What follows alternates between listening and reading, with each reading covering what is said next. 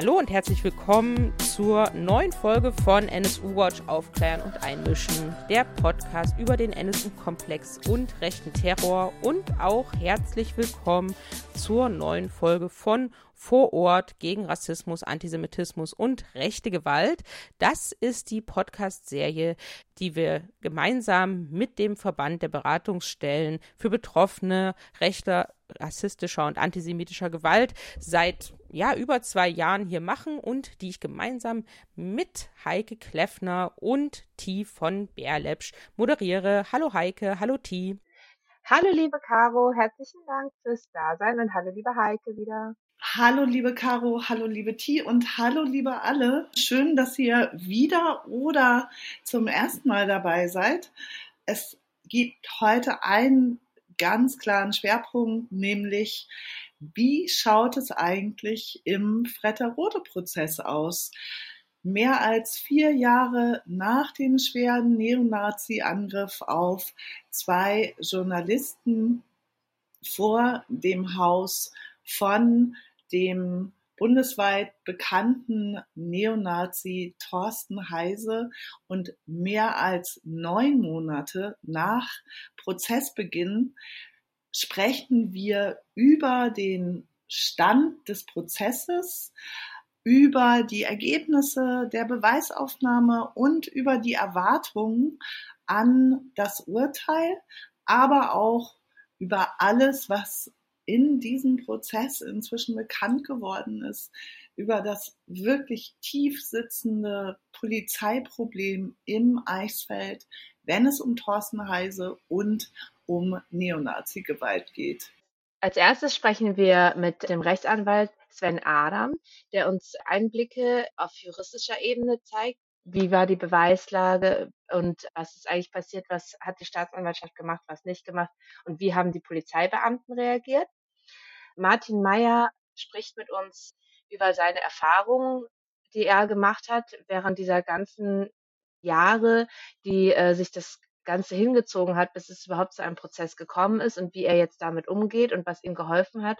Und wir sprechen noch mit Franz Zubel von ESRA, die die angegriffenen Journalisten begleitet haben und den daraus resultierenden Forderungen an Justiz und Politik in Thüringen. Im ersten Kapitel dieses Podcasts begrüßen wir Rechtsanwalt Sven Adam, der im sogenannten Fretter-Rode-Prozess einer der beiden Nebenklagevertreter ist. Und wir sprechen ja schon zum wiederholten Mal hier im Podcast über den Prozess. Also schön, dass du wieder dabei bist. Ja, sehr gerne. Hallo. Kannst du einfach den Hörerinnen und uns allen nochmal die Anklage vor Augen führen und den Umgang der angeklagten äh, Neonazis mit der ja von Anfang an ziemlich erdrückenden Beweislage für ihre Täterschaft also tatsächlich muss man ja sagen, dass dieses äh, gesamte Verfahren von einer außerordentlichen Verzögerung geprägt ist. Wir haben auch damit gerechnet, äh, dass es hier auf jeden Fall nicht so einfach wird im Rahmen der Nebenklage gegenüber einer Thüringer Justiz und insbesondere gegen, gegenüber Thüringer Polizei, da sozusagen eine schnelle Verhandlungsführung oder eine schnelle Ermittlungstätigkeit zu sehen. Aber wir haben das halt forciert. Wir haben ja auch immer wieder in der Presse Stellung bezogen und gesagt, hier muss was passieren. Hier muss man halt irgendwie auch gegebenenfalls über Untersuchungshaft sprechen. Hier muss man halt äh, über Fluchtgefahr reden, wenn man weiß, dass der eine Angeklagte sich zwischenzeitlich zwischenzeitlich, und zwar relativ zeitig nach der Tat, in die Schweiz begeben hat, um dort eine Ausbildung zu beginnen, äh, dort vermittelt durch einen der dortigen Neonazis. Also wir, wir wussten, das haben wir auch der Staatsanwaltschaft mitgeteilt, dass hier gegebenenfalls äh, sogar Fluchtgefahr mit irgendwie eingepreist werden muss und man dann darüber nachdenken muss, dass da gehandelt werden muss. Das ist nicht passiert. Die Staatsanwaltschaft hat immer abgelehnt, Haftbefehle gegen die beiden Angeklagten auszusprechen und hat dann letztendlich aber für ein solches Verfahren rechtzeitig, muss man schon sagen, also gut, wir haben Jugendstrafrecht gilt eh der Beschleunigungsgrundsatz, aber wir haben relativ zeitig von der Staatsanwaltschaft diese Anklage hinsichtlich äh, des schweren Raubes gesehen. Und dann ist es aber tatsächlich einfach dem Landgericht Mühlhausen zuzuschreiben. Jetzt nicht der Kammer, die aktuell das Ganze verhandelt, sondern einem Vorsitzenden, der dann irgendwann in Rente gegangen ist und der ersichtlich kein Interesse an diesem Verfahren hatte, uns einfach hat liegen lassen und uns auf unsere Sachstandsanfragen ähm, wahlweise einsilbig oder sowas geantwortet hat. Also der, der war einfach quasi nicht für uns ansprechbar und hat auch keine Anstalten gemacht, das irgendwie zu terminieren. Und da haben wir uns auch beschwert. Und es gab auch noch nie äh, so eine Situation, dass ich in einem Strafverfahren eine sogenannte Verzögerungsrüge erhoben habe. um gegebenenfalls Entschädigungsansprüche wegen überlanger Verfahrensdauer aus der Nebenklage heraus abzuleiten. Das ist ein Novum gewesen, kenne ich so nicht in meiner 15-jährigen Tätigkeit, habe ich da gemacht. Aber letztendlich war es halt das, das Gericht, was dann wirklich sehr, sehr lange verzögert hat.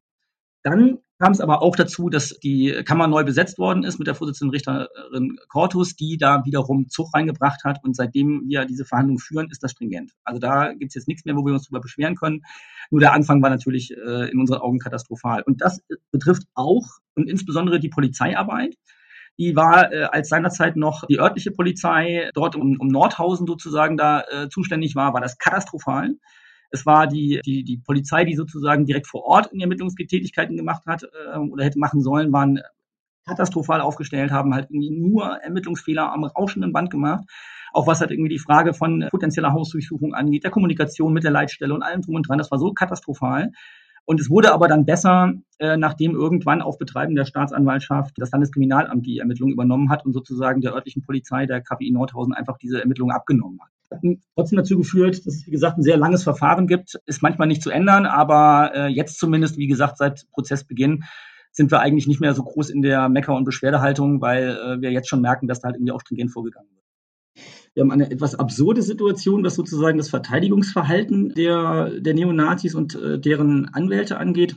Wir haben ja eine Anklage, die darauf ausgerichtet ist, dass es zu einer Verurteilung wegen sogenannten schweren Raub kommt. Das ist im Erwachsenenstrafrecht ähm, mit einer Mindeststrafe von fünf Jahren äh, beschickt. Be würde bedeuten, dass zumindest der erwachsene Täter hier garantiert nicht mehr mit einer Bewährungsstrafe rausgehen würde. Wir haben ähm, eine in der Tat nach Aktenlage erdrückende Beweislage, waren selbst so ein bisschen ja, äh, gespannt, wie sich denn die Neonazis zu dieser erdrückenden Beweislage verhalten werden und erleben jetzt quasi seit Beginn dieses Prozesses eine absurde Verteidigungsstrategie, nämlich dahingehend, dass die äh, beiden Angeklagten durch ihre Verteidiger sogenannte Einlassungen abgegeben haben, in denen sie äh, geschildert haben, dass quasi eigentlich sie die Opfer sind und äh, dass das auch alles gar nicht so gemeint war und dass sie eigentlich nur das Recht am eigenen Bild irgendwie schützen wollten und dass auch sie eigentlich äh, hätten überfahren werden sollen von, von unseren beiden Mandanten und und das wäre ja irgendwie alles ganz schlimm gewesen. Und, und dann gäbe es halt so ein bisschen halt irgendwie so auch mal ein bisschen Ausrasten gegeben, irgendwie von einem der Täter. Und das wäre ja auch zu viel und das tut ihm auch ganz dolle leid und so. Ne? Und auf jeden Fall eine sehr ausführliche Einlassung durch beide Verteidiger. Und das war, was zumindest diesen Prozess angeht, in unseren Augen fatal, was die Verteidigungsstrategie angeht. Also ich meine, uns freut es natürlich, aber, aber es hat dazu geführt, dass wir eine sehr umfangreiche äh, Beweisaufnahme durchführen mussten, weil natürlich jedes Komma dieser äh, Einlassung sozusagen überprüft werden muss. Und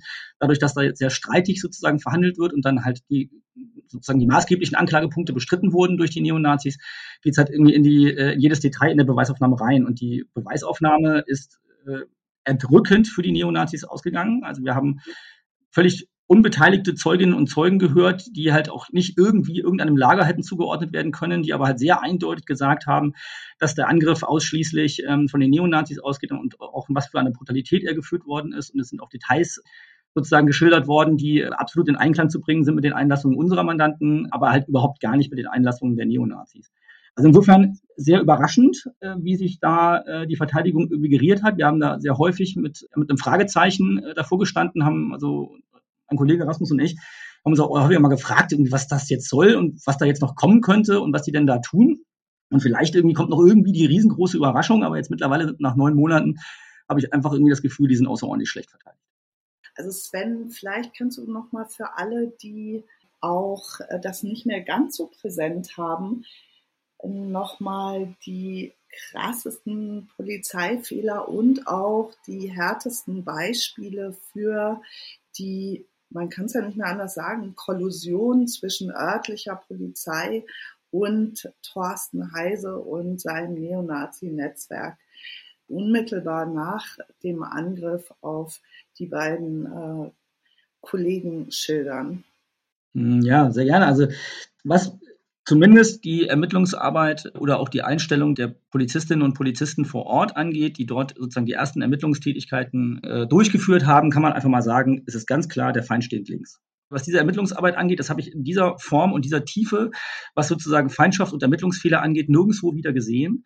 Wir haben direkt zu Beginn eigentlich eine stetige Kommunikation zwischen den Polizistinnen und Polizisten untereinander dahingehend, dass wir es hier mit potenziell eigentlich gar keinen Journalisten zu tun haben, sondern potenziell eher mit Antifas, die irgendwie aus Göttingen kommen und, und dann ähm, war der gesamte kommunikative Ablauf in der Polizei offenbar eher davon geprägt, dass man äh, irgendeine Form von Schutz für das Heise-Anwesen irgendwie organisieren wollte, weil man mit irgendwelchen Racheakten irgendwie von der, von der göttigen Antifa-Szene gerechnet hat, statt sich damit auseinanderzusetzen, dass halt irgendwie hier zwei Menschen erheblich verletzt worden sind. Und zwar zwei Fachjournalisten, die an diesem Tag nichts anderes gemacht haben, als ihrer Arbeit nachzugehen. Diese Grundeinstellung, die da offensichtlich bei den Polizeibeamten vor Ort bestanden hat, die hat sich dann halt entsprechend sozusagen ausgetragen in, äh, in deren Tätigkeit und in deren Ermittlungseifer.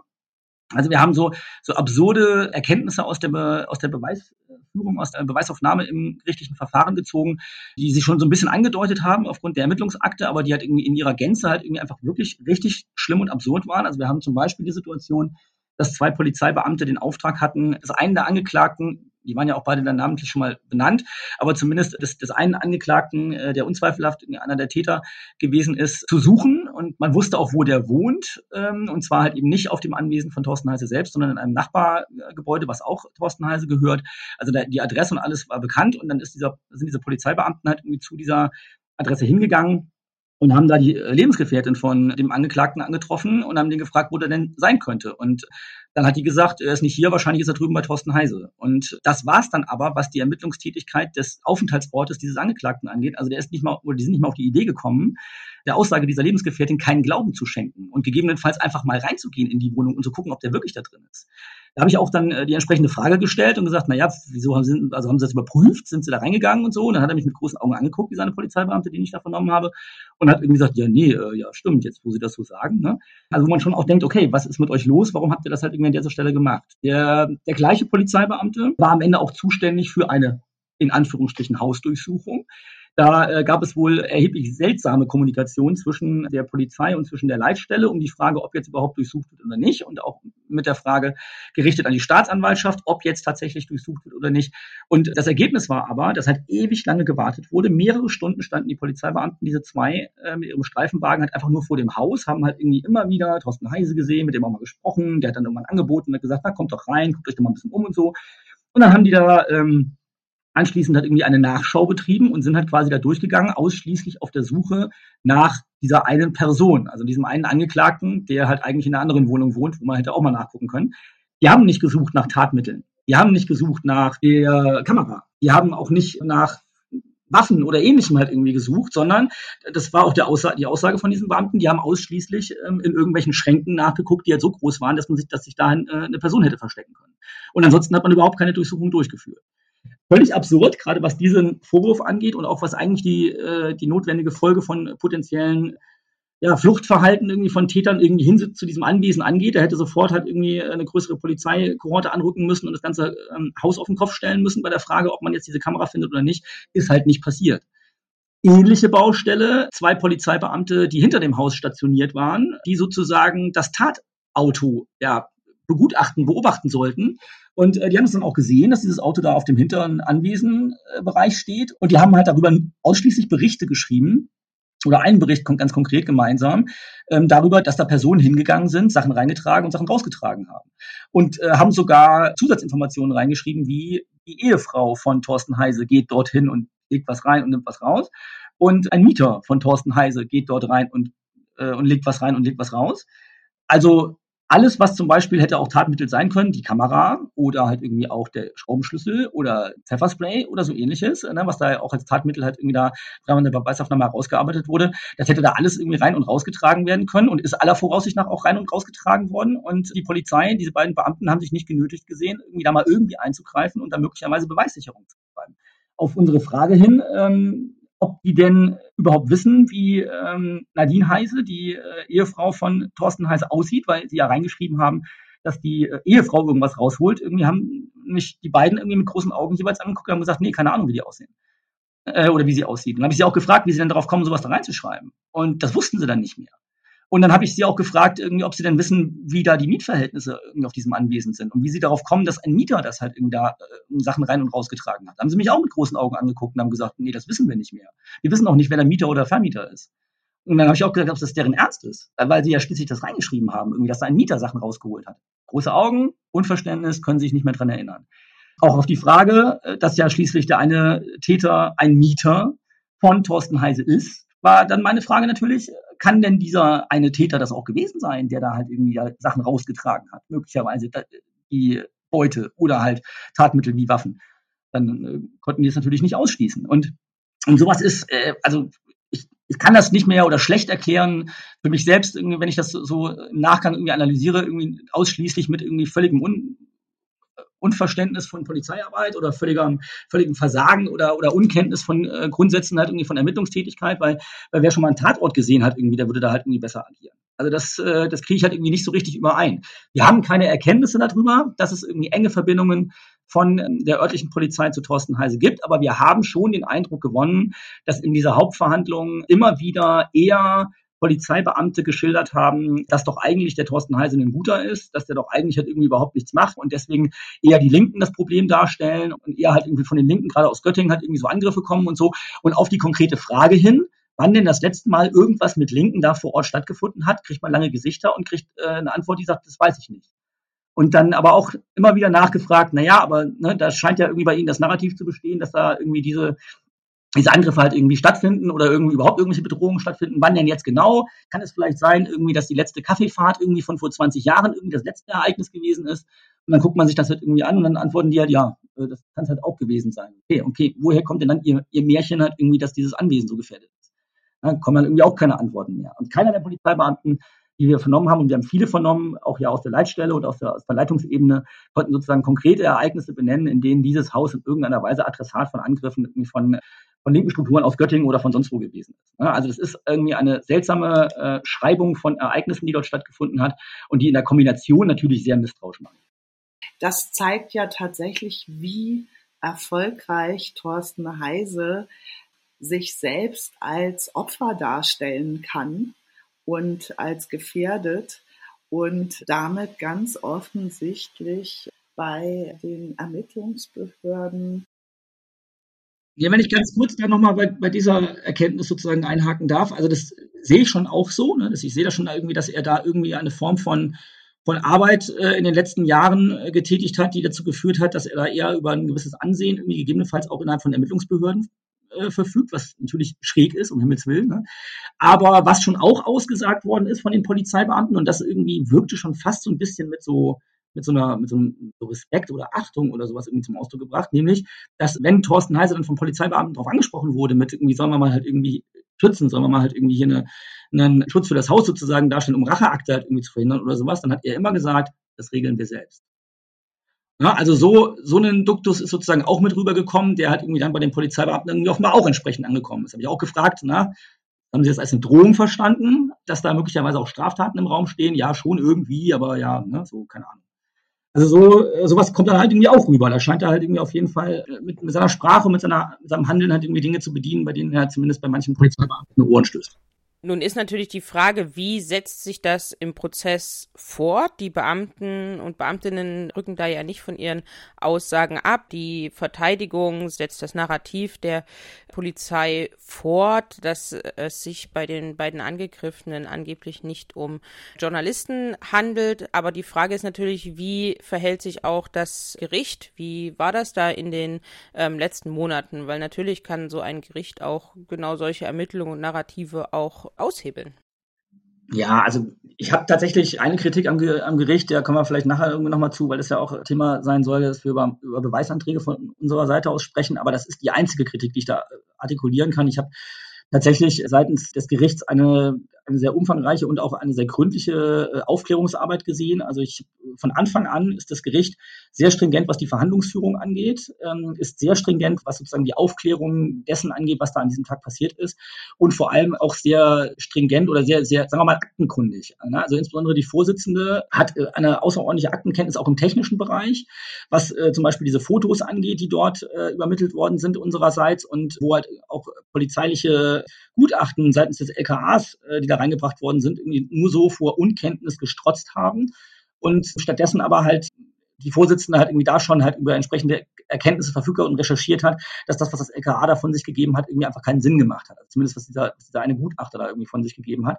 Also die ist da, die ist da fit und der Rest der Kammer auch. Also da ist eine sehr kritische Frageposition halt irgendwie auch äh, zu bemerken, zumindest was sozusagen den, den, das, das Absichern der, der Anklagepunkte angeht. Also wenn es dann darüber hinausgeht, das war dann schon eher so die Aufgabe von uns Nebenklage, da halt irgendwie ganz viele Fragen daneben beizustellen. Und ich glaube, da haben sich auch alle anderen Beteiligten immer entspannt zurückgelehnt und haben sich darauf gefreut, was wir da halt irgendwie für, für ein Abfragefeuerwerk irgendwie da losgefeuert haben.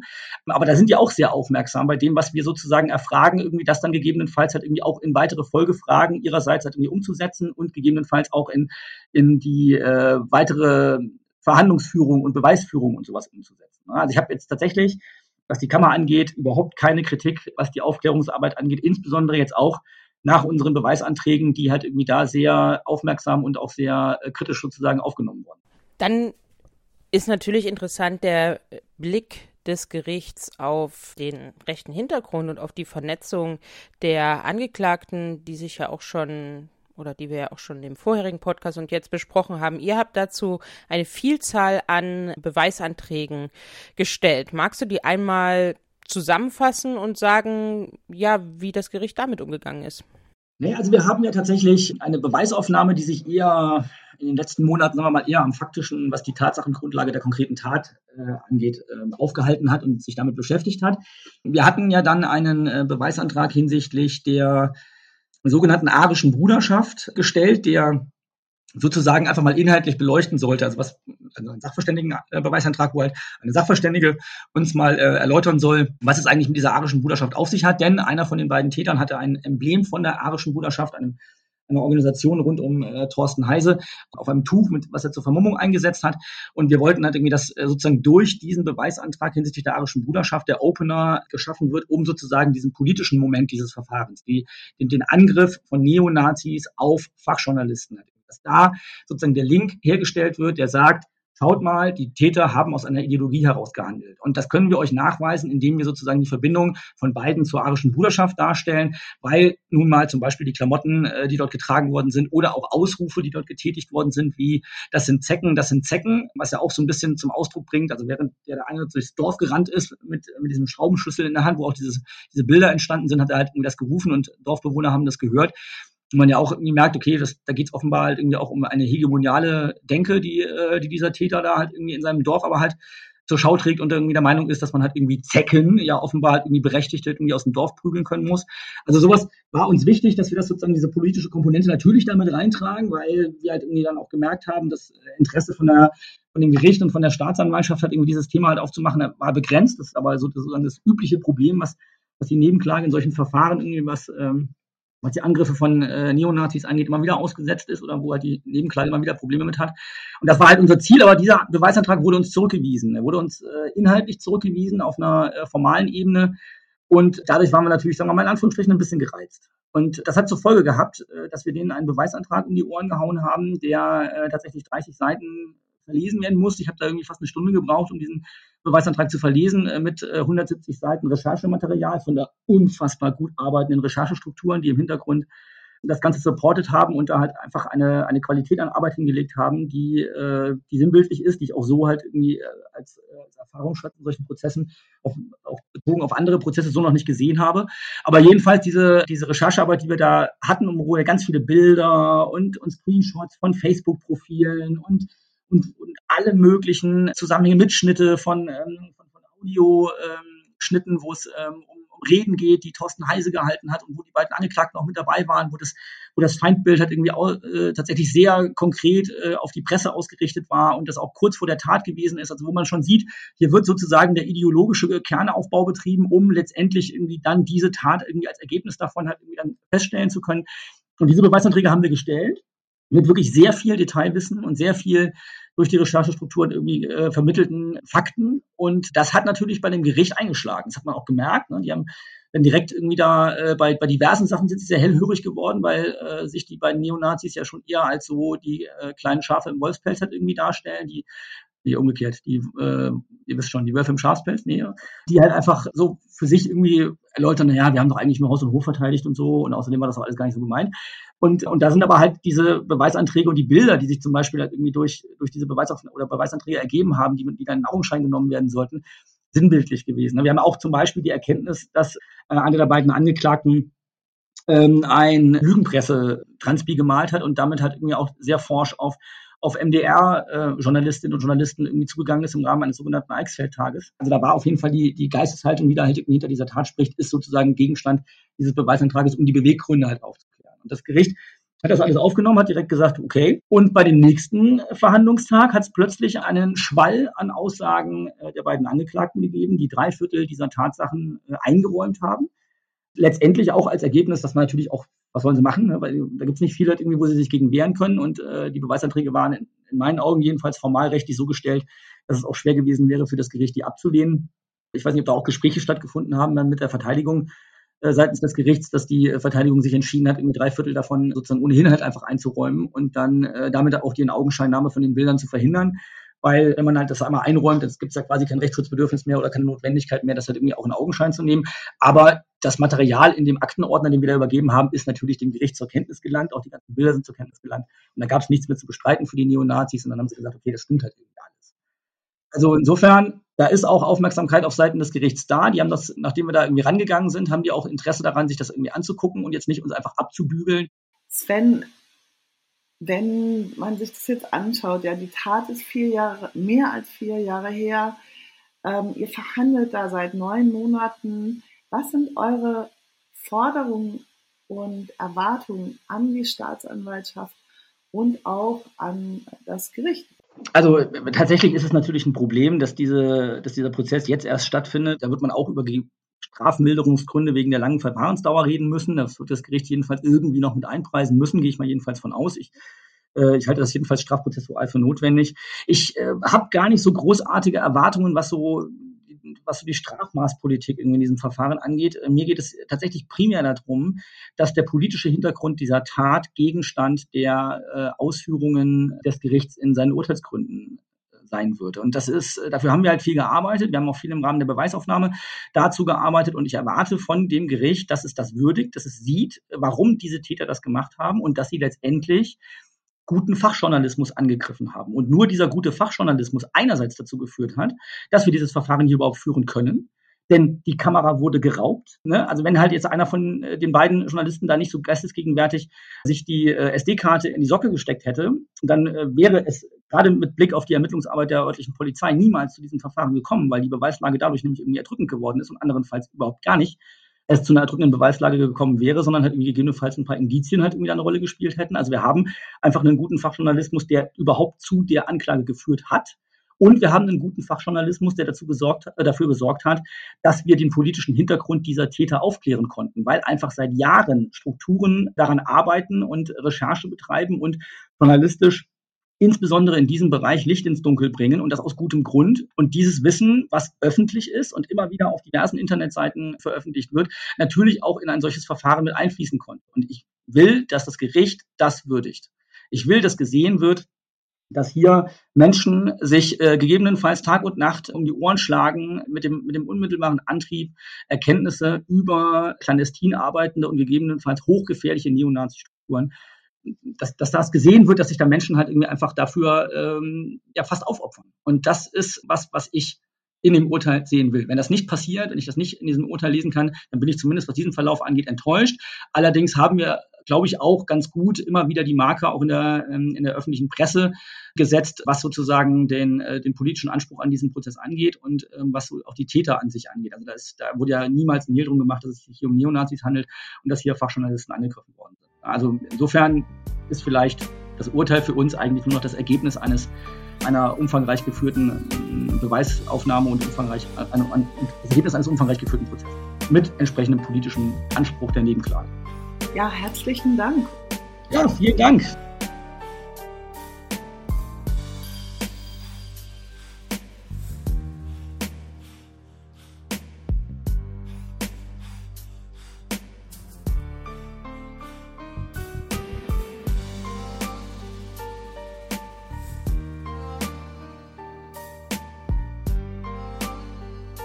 Im zweiten Kapitel begrüßen wir Martin Meyer, auch mit dir haben wir im Podcast vor Prozessbeginn schon gesprochen und du bist einer der beiden Betroffenen des Angriffs in Fretterode und Nebenkläger in dem Prozess in Mühlhausen. Vielen Dank, dass du wieder bei uns im Podcast dabei bist. Hallo.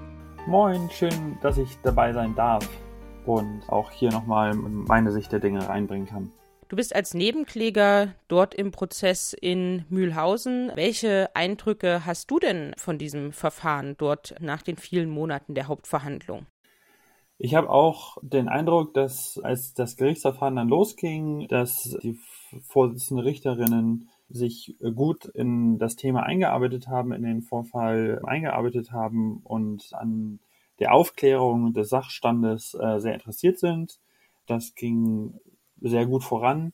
Eine Farce war es äh, für mich jetzt persönlich auch, die äh, Aussagen der Polizistinnen, die im Zeugenstand waren, zu hören, wie viel denn bei der Polizeiarbeit äh, schiefgelaufen ist. Und ich habe mir auch immer die Frage gestellt, wie viel Kompetenz man eigentlich mitbringen muss, um bei der Polizei in Dienst zu kommen. Und dass äh, ich sehr, sehr viele Sachen, die meiner Meinung nach dort falsch gelaufen sind, für mich völlig natürlich sind, die äh, in einer Polizeiarbeit wichtig sind.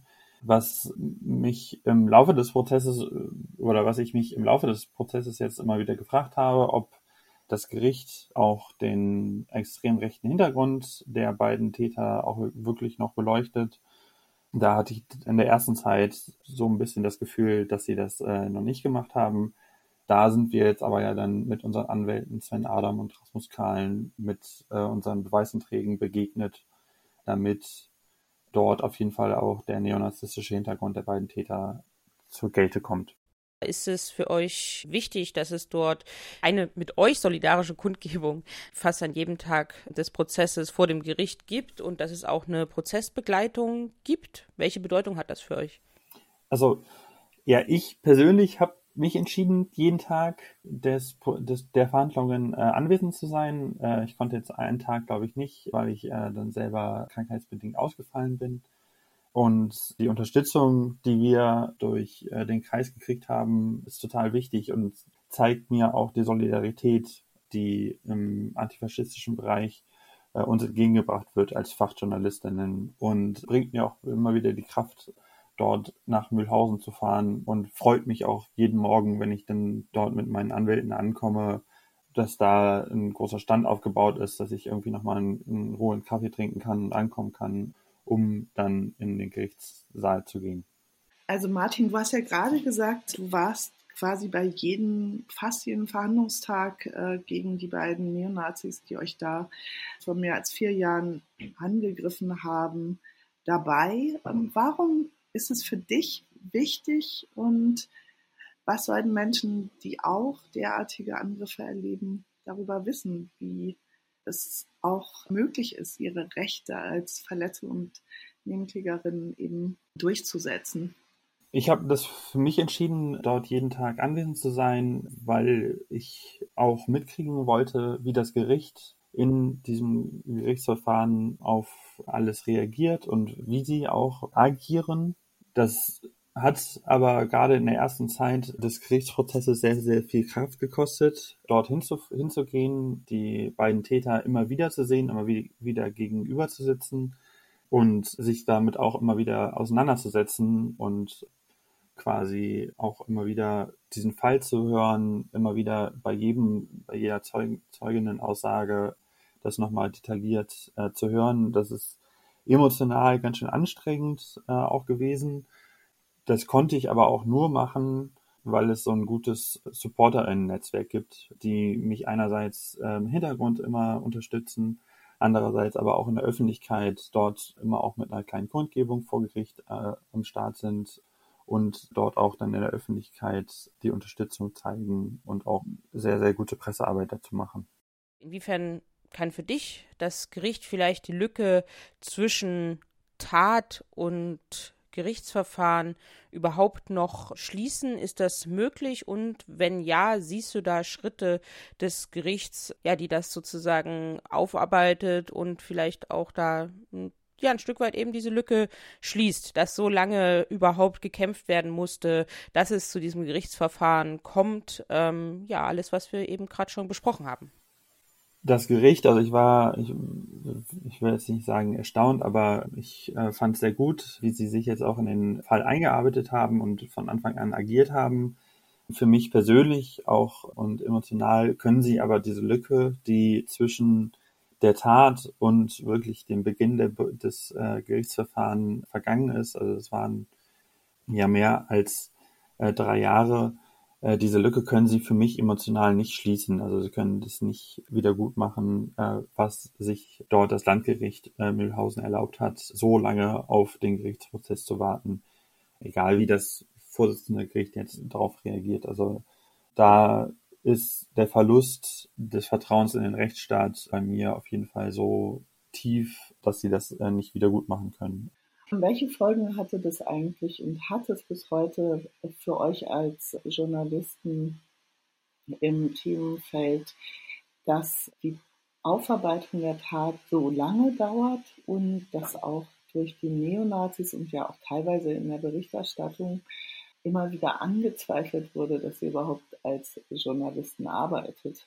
Nach der Tat hatte, hatte es natürlich auch, wie ich auch bei unserem ersten Treffen schon formuliert hatte, erstmal äh, den Einfluss, dass ich mich persönlich erstmal zurückgezogen habe für ein paar Monate und überlegt habe, ob ich das wirklich noch weitermachen möchte mit dem ganzen Druck und mit den ganzen Vorfällen.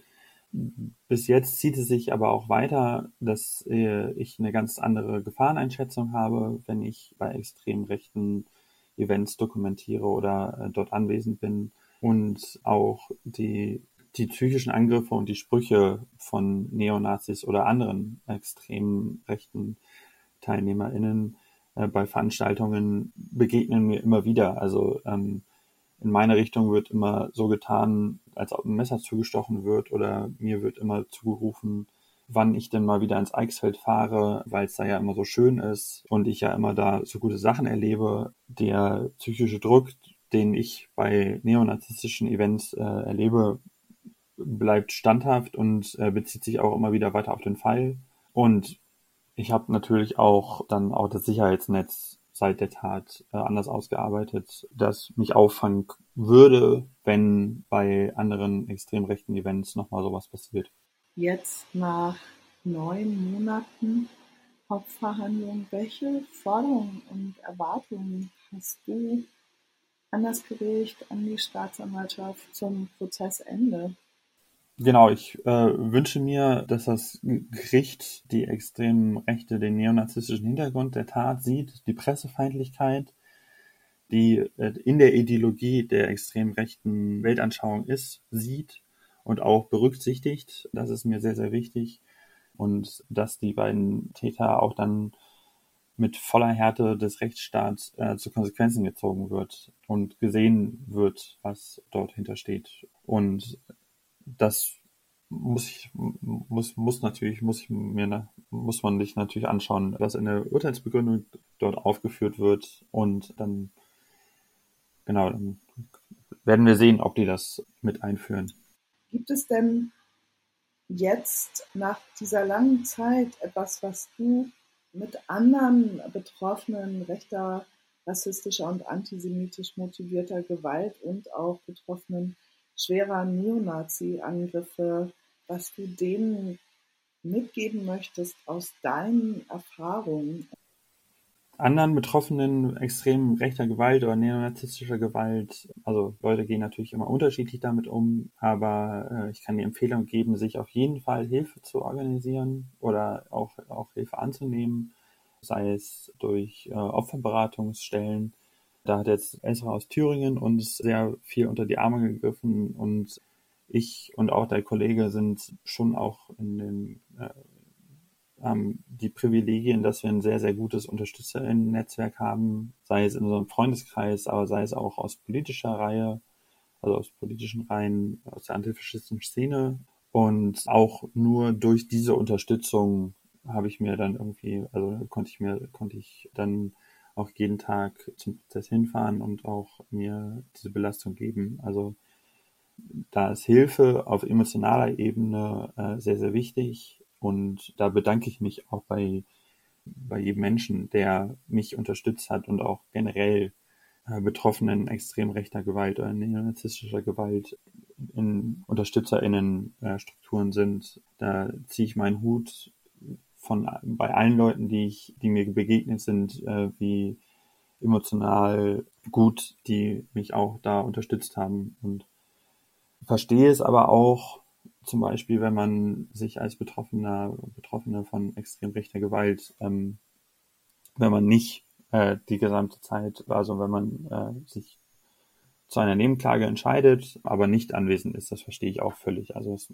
ist immer von Fall zu Fall und von Mensch zu Mensch unterschiedlich. Ähm, aber auf jeden Fall sollte man sich, sollte man Hilfe annehmen, um das dann auch zu verarbeiten. Herzlichen Dank und wirklich alles Gute für die letzten Wochen des Prozesses. Ja, vielen, vielen Dank, dass ich hier sein durfte.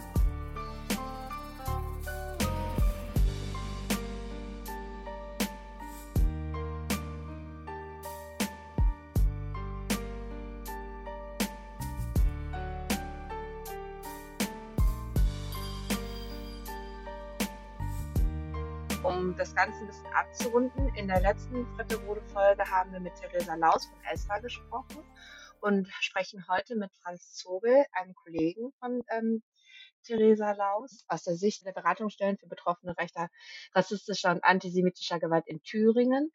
Mit den ganzen Informationen zu diesem Fall und auch euren Erfahrungen, die ihr als beratende Stelle gemacht habt, welche wichtigen Informationen zum Ausmaß dieses Polizei- und Justizproblems sind im Verlauf des Prozesses für euch deutlich geworden?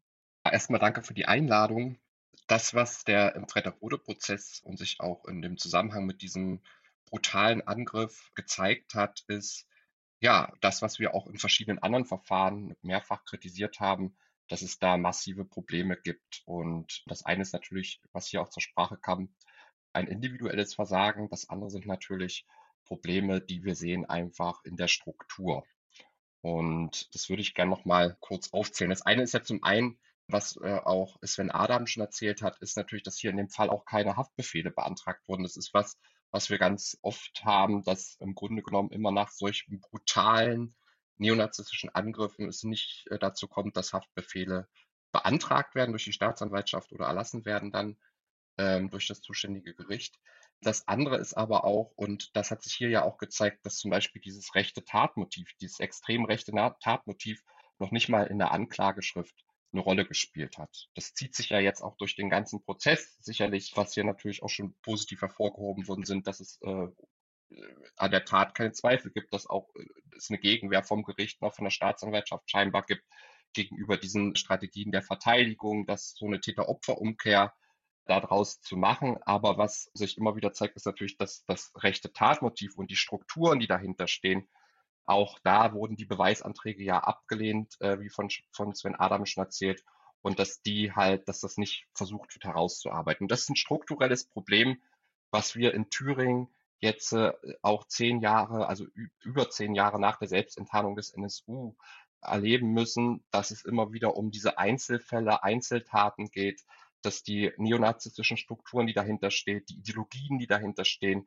die ja genau, was wesentlich ist, auch in der Aufarbeitung äh, nicht thematisiert wird. Das wurde schon mit dem Thema Pressefeindlichkeit, äh, rechte Pressefeindlichkeit benannt und dass das dann halt auch keine Rolle spielt. Das andere ist auch diese Verfahrenslänge, die wir ja in verschiedensten Verfahren, ich glaube, das prominenteste Beispiel, was da war, äh, davor war der Ballstedt-Prozess. Hier sind es jetzt auch schon über vier Jahre her und bis heute ist noch keiner von den Täter verurteilt. Und wir müssen ja auch hier sehen, da gibt es ja auch dann noch die Möglichkeit der Revision. Also bis am Ende das rechtskräftige Urteil da ist, können auch noch ein paar Jahre, wir hoffen es nicht, aber noch kommen. Und das ist halt sozusagen das, was wir auch in vielen anderen Verfahren immer wieder feststellen und was natürlich ein massives Problem ist und wo es ja, dringend eine Auseinandersetzung braucht und vor allem auch dringend eine Umsetzung von Forderungen braucht, die es in diesem Zusammenhang gibt, um das endlich anzugehen.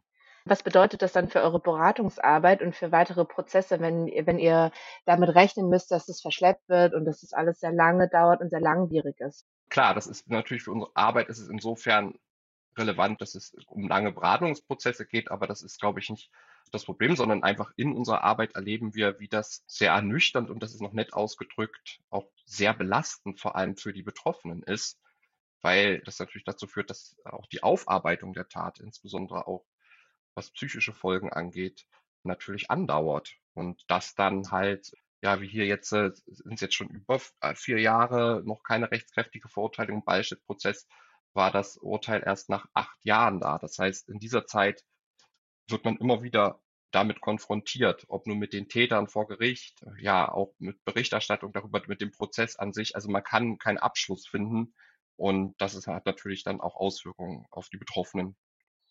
Welche Forderungen ergeben sich daraus für euch an das Justiz- und an das Innenministerium? Genau, also diese Forderungen, die wir da haben, die sind jetzt im Grunde genommen ja auch nicht nur von uns, sondern die sind im Grunde genommen ja von allen, also von Betroffenen, von den Selbstorganisationen, von Politik und insbesondere in Thüringen von den beiden NSU-Untersuchungsausschüssen und auch von der Enquete-Kommission Rassismus, die liegen ja schon seit Jahren auf dem Tisch, aber wir haben in Thüringen gerade das Problem, dass es da nicht weiter vorangeht. Also nur in sehr kleinen Schritten und mit sehr viel Druck. Und das liegt äh, insbesondere an Innenministerium und Justizministerium. Das liegt weniger an auch Engagierten in den Parteien im Parlament, die da auch für kämpfen, sondern das liegt wirklich da, wird geblockt aus den Ministerien. Und um mal einen Punkt zu nennen, ist natürlich, was natürlich sowas beschleunigen würde, wenn man einfach da auch eine Schwerpunktstaatsanwaltschaft Hasskriminalität in Thüringen endlich schafft. Das ist eine Forderung, die gibt es seit dem ersten NSU-Untersuchungsausschuss und die wird einfach nicht umgesetzt. Das andere ist natürlich auch zu gucken, gerade bei der Anerkennung der rechten Tatmotive, dass man eine Verlaufsstatistik einführt bei der Erfassung solcher PMK-Rechtsgewalt und Tötungsdelikte, um zu gucken, wo die Probleme liegen im Ermittlungs- und im Strafverfahren. Das andere ist natürlich auch, dass es gerade bei so schweren neonazistischen Gewalttaten, und ich meine, das hat sich ja gezeigt hier im Fredderode-Prozess mit diesem wie hat der Tagesspiegel-Journalist Sebastian Leber bezeichnet, das Ermittlungsdesaster von Fretterode, dass es da einfach massive Probleme in der Ermittlung gab. Und das ist alles, glaube ich, noch nett ausgedrückt, weil wir die Hintergründe dazu noch gar nicht richtig kennen, warum das so weit gekommen ist und viel Spekulation im Raum stehen. Aber es braucht da auch eine Berichtspflicht der Staatsanwaltschaften, die ja hier auch die Herren des Ermittlungsverfahrens sind bei solchen schweren neonazistischen Gewalttaten gegenüber äh, den zuständigen Ministerien. Ne, wir haben da eine Reihe an Forderungen, die man auch äh, findet, in dem Zusammenhang auch zum Beispiel, was das Thema Polizeivertrauensstelle geht und da auch irgendwie die Möglichkeit hat, dass es äh, zukünftig auch interne Ermittlungen gibt bei solchen massiven Fehlverhalten. Und das, genau, sind so einige Forderungen, die wir in dem Bereich aufgestellt haben und die wir hoffen, dass es da dieses Jahr noch Bewegung gibt. Und hast du den Eindruck, dass der Prozess die Neonazi-Szene in Fretterode und in der Umgebung irgendwie verunsichert oder beeindruckt hat? Also ich glaube nicht, dass das die Neonazi-Szene wirklich beeindruckt hat. Es gab ja auch nicht wirklich was, was äh, beeindruckend war. Also so, die Nichtdurchsuchungen haben das ja gezeigt und auch der Umgang danach damit, dass dann auch ja von der Staatsanwaltschaft die Beweisfotos der Betroffenen eh wochenlang auf Manipulation überprüft worden sind, dass es äh, bei den Polizistinnen im Prozess durchkam, dass irgendwie das Problem eher bei links gesehen wird, dass die Problematik, äh, dass es sich um Journalistinnen handelt, die hier angegriffen worden sind, dass es hier um, eine, um Angriff auch auf die Pressefreiheit geht, dass das Verständnis bei den Ermittlungsbehörden ja scheinbar gar nicht da zu sein scheint. Das äh, denke ich nicht, dass das diese groß beeindruckt hat. Und ich meine, ich glaube, anderthalb Jahre später, im November 2019, gab es ja in Dortmund diese Demonstration auch nochmal gegen JournalistInnen, die auch da in dem Zusammenhang immer wie die extreme Rechte berichten und da in Fokus gestellt worden sind und Aussagen wie persönlich an einen Journalisten gerichtete Aussage von Thorsten Heise, der Revolver ist geladen und das anderthalb Jahre nach diesem Angriff zeigen, ja, wie sicher sich, wie sicher sich die militante Neonazi-Szene fühlt, solche Bedrohungen ganz offen auszusprechen. Und man hat ja gesehen, dass diese Drohungen dann auch umgesetzt werden. Und insbesondere nochmal äh, auch auf diesen, auf diese Problematik gesehen, was Journalistinnen angeht, in den letzten Jahren haben wir ja gesehen, auch im Zusammenhang mit den sogenannten Querdenken-Protesten, was in Thüringen an zahlreichen Angriffen gegen Journalisten irgendwie dieses Feindbild Journalismus weiter ausgebaut werden konnte, wie dazu auch mobilisiert werden konnte. Und Aussagen eines führenden Polizisten in Sommer da bei einer Querdenken-Proteste, man ist nicht zuständig für den Schutz von Journalistinnen, zeigen ja, dass es da noch nicht wirklich ein Verständnis gibt äh, im Zusammenhang. Und das macht dadurch fühlt sich natürlich auch eine militante extrem rechte Szene in Thüringen auch weiterhin wohl, weil sie nicht merken, dass es irgendwie da konsequentes Handeln von Seiten von Justiz und Polizei gibt. Auch wenn es in den, jetzt in den letzten vergangenen Wochen natürlich auch Lichtblicke gab mit den Durchsuchungen, insbesondere in der Eisenacher Neonazi-Szene und auch nochmal bei den Turonen. Zum Thema solidarische Prozessbegleitung zur Urteilsverkündung. Habt ihr da Forderungen, die ihr hier gerne mitteilen möchtet? Das wurde ja gerade auch nochmal von Martin sehr gut herausgestellt, was es bedeutet für Betroffene, solidarische Unterstützung zu bekommen. Und das eine sind natürlich wir jetzt als Opferberatungsstellen, was natürlich auch unsere Arbeit und unser Auftrag ist. Das andere ist aber wirklich eine solidarische Prozessbegleitung durch Menschen, die einfach zeigen, dass die Betroffenen nicht alleine sind und dass natürlich auch solche Angriffe auch Angriffe sind, wie hier in dem Zusammenhang auf die Pressefreiheit. Und dass das natürlich in dem Sinne auch viele Menschen betrifft, weil es ja nicht um diesen Einzelfall geht, sondern weil es sozusagen um alle Menschen geht, die JournalistInnen sind, aber auch Menschen, die von der extremen Rechten und von Neonazis und von der Gewalt äh, und von den Bedrohungen betroffen sind und dass man dort zusammen zeigt, dass man da äh, zusammensteht und sich auch gegenseitig unterstützt und nicht einschüchtern lässt. Und das ist, glaube ich, gerade im Zusammenhang auch nochmal mit so einer militanten Neonazi-Szene enorm wichtig. Und natürlich würde ich mir wünschen, dass es auch mehr solidarische ja, Prozessbegleitung oder solidarische Stimmen gibt, jetzt äh, zum Beispiel von JournalistInnen, Verbänden, die es gab, aber ähm, die im Großen und Ganzen jetzt nicht da vor Ort sind oder aber auch von ja, einer breiteren Öffentlichkeit, die sich dafür interessiert und da ganz konkret auch Solidarität zeigt. Lieber Franz und auch, also auch in Vertretung für Theresa, ganz herzlichen Dank für eure tolle Arbeit, die ihr leistet und für eure Unterstützung und macht auf jeden Fall weiter so. Dankeschön, Ti, du auch.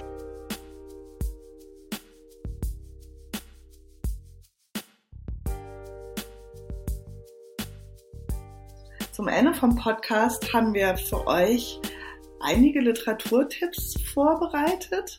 Für alle JournalistInnen vor allen Dingen der Hinweis, wenn ihr in einer ähnlichen Situation seid oder von Kolleginnen wisst, die angegriffen und bedroht wurden durch Rechte, durch Corona-Leugner, durch Rassisten, wendet euch an den Schutzkodex, den die Opferberatungsstellen gemeinsam mit den großen Journalistinnenverbänden und den neuen deutschen Medienmacherinnen und Reporter ohne Grenzen initiiert haben, fordert von euren Arbeitgebern und Arbeitgeberinnen die entsprechenden notwendigen Schutzmaßnahmen für alle, die sich mehr über Thorsten Heise informieren wollen oder wieder über Thorsten Heise informieren müssen, wir haben euch die Broschüre von Mobit aus Thüringen dazu verlinkt.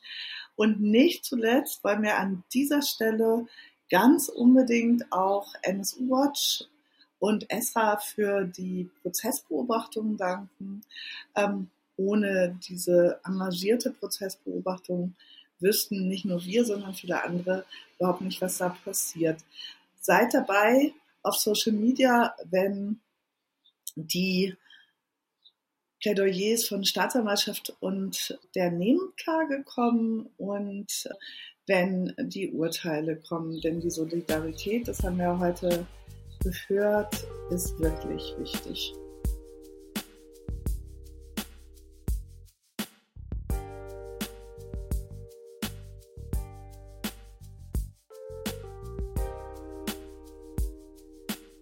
Ja, ich habe es am Anfang des Podcasts schon gesagt. Die gemeinsame Podcast-Reihe von NSU Watch und dem VBRG gibt es inzwischen seit über zwei Jahren und diese über zwei Jahre sind uns auf gar keinen Fall genug und deswegen sitzen wir natürlich auch bei, an der Vorbereitung für weitere Folgen der Podcast-Reihe im Herbst bis zu diesen Folgen findet ihr uns wie immer im Internet nsu-watch.info, verband-brg.de. Auf Twitter und Instagram heißen wir at nsuwatch und at rechte-gewalt und auch auf Facebook sind wir zu finden. Und ich freue mich schon, euch beide beim nächsten Mal zu hören. Tschüss Heike, tschüss Team.